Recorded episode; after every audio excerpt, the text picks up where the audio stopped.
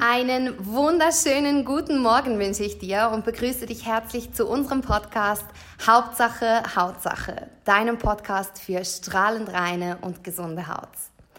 Heute möchte ich dir den größten Feind deiner Haut und nebenbei bemerkt auch deiner Gesundheit vorstellen. Darf ich vorstellen? Stress.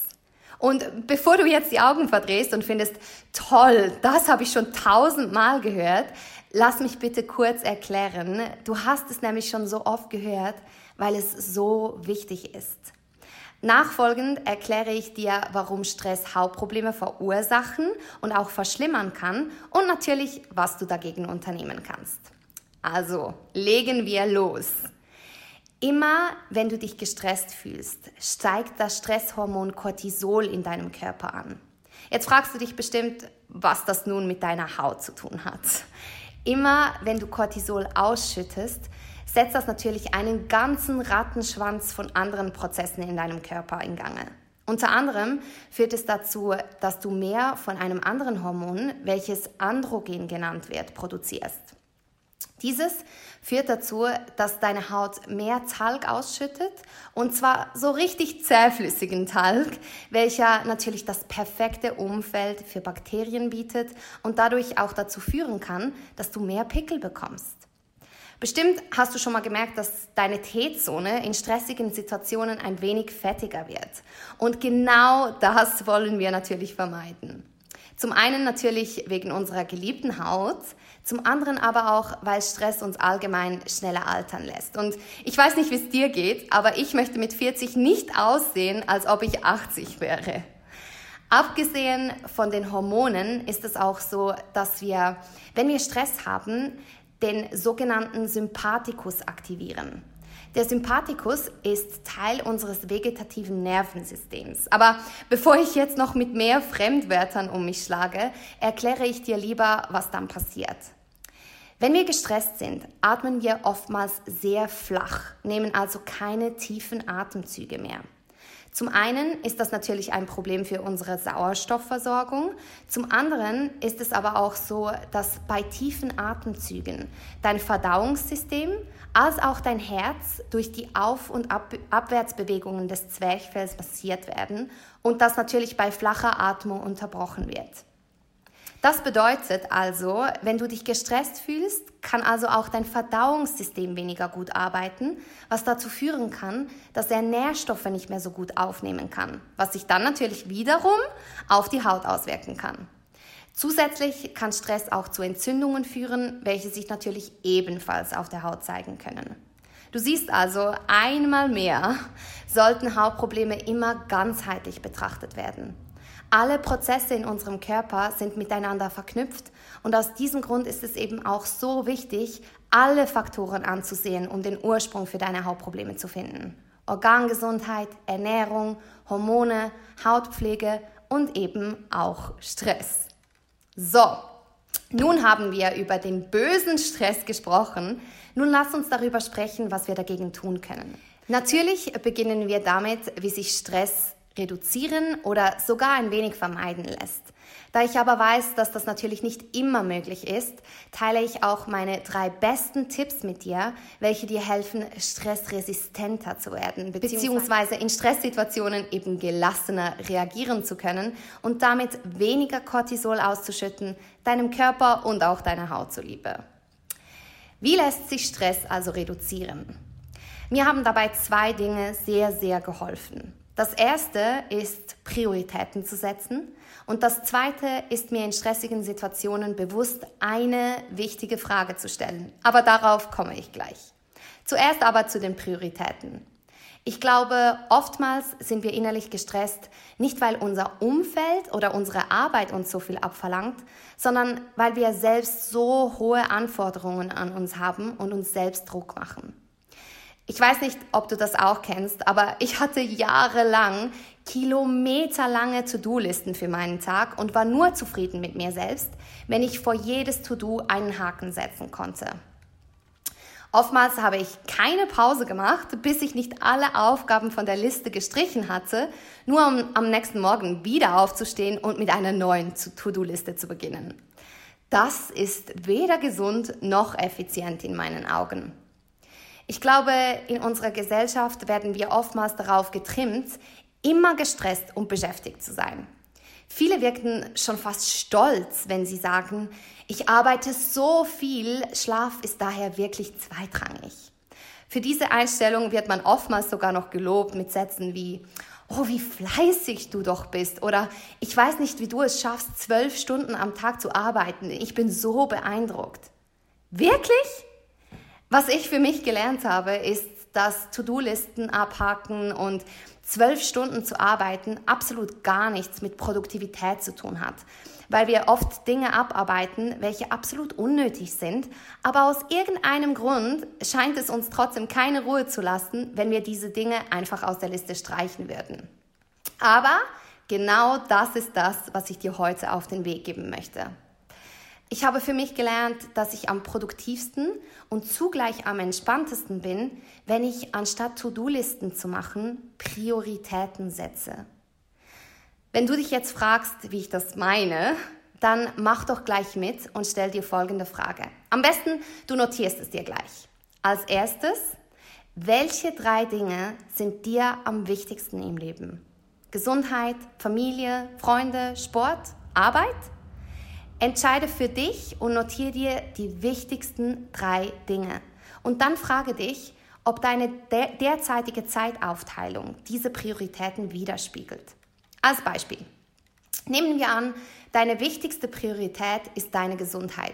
Du arbeitest aber zwölf Stunden am Tag, nimmst dir keine Zeit für eine gesunde Ernährung und für Sport, sondern landest am Abend oftmals müde auf dem Sofa vor dem Fernseher, dann reflektiert dein Leben zurzeit nicht mal annähernd deine Prioritäten.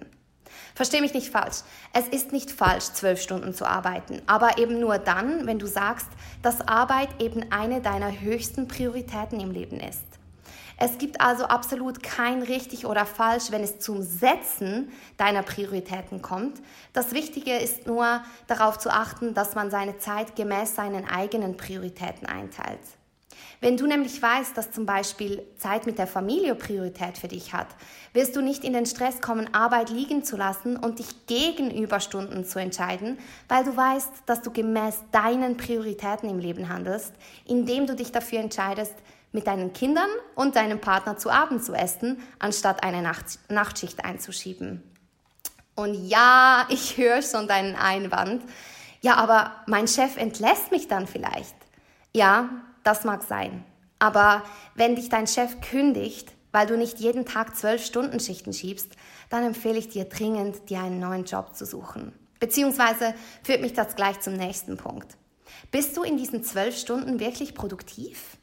Ich glaube nämlich, meist sind wir produktiver, wenn wir weniger arbeiten und dafür aber voll fokussiert sind. Kommen wir nun zu der Frage, die ich mir immer stelle, wenn ich mich gestresst fühle wegen einer Arbeit, die ich ja unbedingt heute noch erledigen will, obwohl es schon 20 Uhr ist und meine Priorität ja eigentlich auf meiner Gesundheit oder der Familie liegen würde. Die Frage, die ich mir in diesen Situationen stelle, klingt simpel und banal, aber bei mir hilft es unglaublich viel und ich hoffe, dir hilft sie auch. Ich frage mich, Nadine, Stirbt jemand daran, wenn du das erst morgen erledigst? Ich nehme an, du kannst dir denken, was in 99 Prozent der Fälle die Antwort darauf ist. Wenn du dir jetzt denkst, ja, okay, es mag niemand daran sterben, aber vielleicht ist dann jemand sauer mit mir oder mag mich dann nicht mehr so gerne. Dann frag dich, na und? Ist diese Person wichtiger als dein eigenes Wohlergehen? Nein, absolut nein. So oft denken wir, dass wir egoistisch handeln, wenn wir uns dazu entscheiden, jemand anderen eben keinen Gefallen zu tun. Wir vergessen dabei jedoch oft, dass ein Nein zu anderen Leuten oftmals einfach ein Ja zu uns selbst bedeutet. Ich hatte selbst auch ganz, ganz lange damit zu kämpfen, weil ich dann immer dachte, ich sei egoistisch. Wenn du das auch denkst, möchte ich dir Folgendes mit auf den Weg geben. Wenn wir im Flugzeug sitzen und die Ansage über eine Notfallsituation hören, teilt man uns mit, dass es ganz, ganz wichtig ist, dass wir im Falle eines Druckabfalls in der Kabine zuerst unsere eigenen Sauerstoffmasken aufsetzen, bevor wir unserer Familie oder anderen Passagieren damit helfen. Warum ist das so? Nun, weil du anderen eben nur dann helfen kannst, wenn es dir selbst gut geht. Und ich finde, dieses Prinzip solltest du unbedingt auf dein eigenes Leben anwenden. In meinen Augen ist es darum eben genau egoistisch, wenn du nicht auf dich selbst acht gibst, weil du dann nämlich auch nicht oder nur eingeschränkt für andere da sein kannst. So, lange Rede, kurzer Sinn. Wenn dich eine Situation oder eine Aufgabe stresst und dazu führt, dass du deinen Prioritäten nicht nachkommen kannst, streich sie von deiner To-Do-Liste. Und ich weiß, es gibt gewisse Aufgaben, die wir halt einfach erledigen müssen. Aber wenn du dich gestresst fühlst, weil du diese, diese Aufgabe einfach unbedingt heute noch in deinen Tag quetschen willst, frage dich einfach, stirbt jemand daran, wenn ich das auf morgen verschiebe? Und du wirst sehen, die meisten Aufgaben kannst du dann ohne schlechtes Gewissen auf die nächsten Tage oder sogar Wochen verschieben. So, nun haben wir darüber gesprochen, wie du Stress in deinem Leben ohne schlechtes Gewissen ein wenig reduzieren kannst. Kommen wir nun also dazu, wie du stressresistenter werden kannst. Du weißt schon, es gibt doch gewisse Menschen, bei denen wir denken, keine Ahnung, wie er oder sie das alles auf die Reihe bekommt. Ich hätte niemals Zeit dafür. Oder warum ist diese Person nie gestresst? Ich würde durchdrehen mit all den Dingen, welche sie oder er leistet. Wie oben erwähnt, glaube ich, dass diese Menschen einfach richtig Prioritäten setzen und eben darauf achten, dass sie nicht beschäftigt, in Anführungszeichen, sondern stattdessen effektiv arbeiten. Zum anderen zeigen Studien aber auch vermehrt, dass wir vieles dafür tun können, um eben weniger gestresst zu sein in Situationen, welche sonst vielleicht Stress in uns hervorrufen würden. Das erste Tool, welches ich dir diesbezüglich gerne mit auf den Weg geben möchte, sind Atemübungen. Tiefes Atmen signalisiert unserem Körper, dass alles in Ordnung ist und wir uns nicht in einer Stresssituation befinden und er damit auch nicht mit einer riesigen Ausschüttung an Cortisol reagieren muss. Wir aktivieren damit unser parasympathisches Nervensystem, was dazu führt, dass wir uns sicher und entspannt fühlen und unser Körper Zeit hat für Prozesse wie Entgiftung und Regeneration. Wenn du dir jetzt denkst, das ist ja viel zu einfach, um wahr zu sein, probiere es bitte jetzt gleich aus. Setz dich gerade hin, leg dir eine Hand auf den Bauch und atme fünfmal tief durch die Nase ein und aus und beobachte dabei, wie sich dein Bauch hebt und senkt. Ich garantiere dir, bereits mit dieser kurzen Übung wirst du dich gleich entspannter fühlen. Außerdem kannst du das in jeder Situation anwenden, sogar ohne dass das irgendjemand merkt.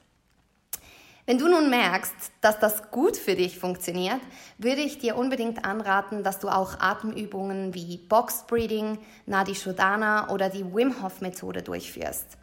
Ich werde hier nicht ins Detail gehen, aber bei all diesen Methoden wurde nachgewiesen, dass der Cortisolwert aktiv gesenkt werden kann und dass, wenn sie regelmäßig angewendet werden, wir auch in stressigen Situationen eben gelassener reagieren können. Der zweite Tipp, welchen ich für dich habe, ist dir täglich mindestens fünf Minuten Zeit zu nehmen, um zu meditieren. So viele Studien haben gezeigt, dass wir durch regelmäßiges Meditieren zum einen weniger gestresst sind und eben auch in stressigen Situationen weniger Stresshormon ausschütten. Aber warte, ich höre dich schon sagen, ja toll, ich habe einen so stressigen Tag, wann soll ich mir bitte noch fünf Minuten Zeit nehmen, um zu meditieren?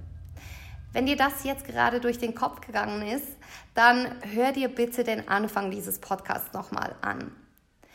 Wenn es zu deinen Prioritäten gehört, nicht mehr so gestresst zu sein, wirst du Platz in deinem Leben machen müssen für Dinge, die dir dabei helfen. Ansonsten wird ein gelasseneres Gemüt immer nur ein reiner Wunschtraum bleiben. Wie denn, fragst du dich? Streiche unnötige Dinge aus deinem Tag. Wenn du am Abend zwei Stunden Zeit hast, um Netflix zu schauen, hast du auch Zeit für eine fünfminütige Meditation. Punkt. Tough Love, ich weiß, aber glaube mir, es wird es wert sein. Mein dritter Tipp ist, Zeit in der Natur zu verbringen. Keine Sorge, du musst nicht in den Wald gehen und Bäume umarmen, aber versuche regelmäßig, am besten jeden Tag in die Natur zu gehen. Sei das ein Spaziergang im Wald oder dich mit einer Tasse Tee auf den Balkon zu setzen, die Düfte und das Vogelgezwitscher wahrzunehmen oder einfach draußen Sport zu machen. Die meisten Menschen in Europa verbringen den Großteil ihres Tages drinnen, bekommen viel zu wenig frische Luft und sitzen viel zu viel. Ein Spaziergang an der frischen Luft wirkt Wunder gegen Stress. Probiere es einfach aus und lass mich wissen, wie du es findest. Und als letztes noch eine wundervolle Zusatzinformation zu Stress. Umarmungen und Zeit mit unseren liebsten Menschen setzt Oxytocin, unser Bindungshormon im Körper frei, was ebenfalls zu weniger Cortisolausschüttung führt. Also umarm heute doch eine Freundin, deinen Partner oder deine Partnerin.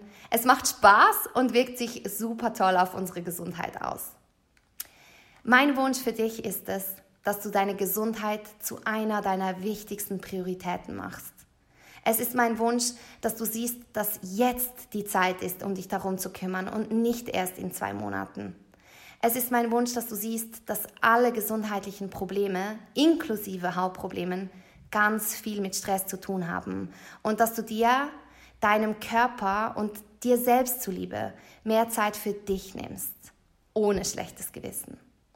Von ganzem Herzen, Nadine.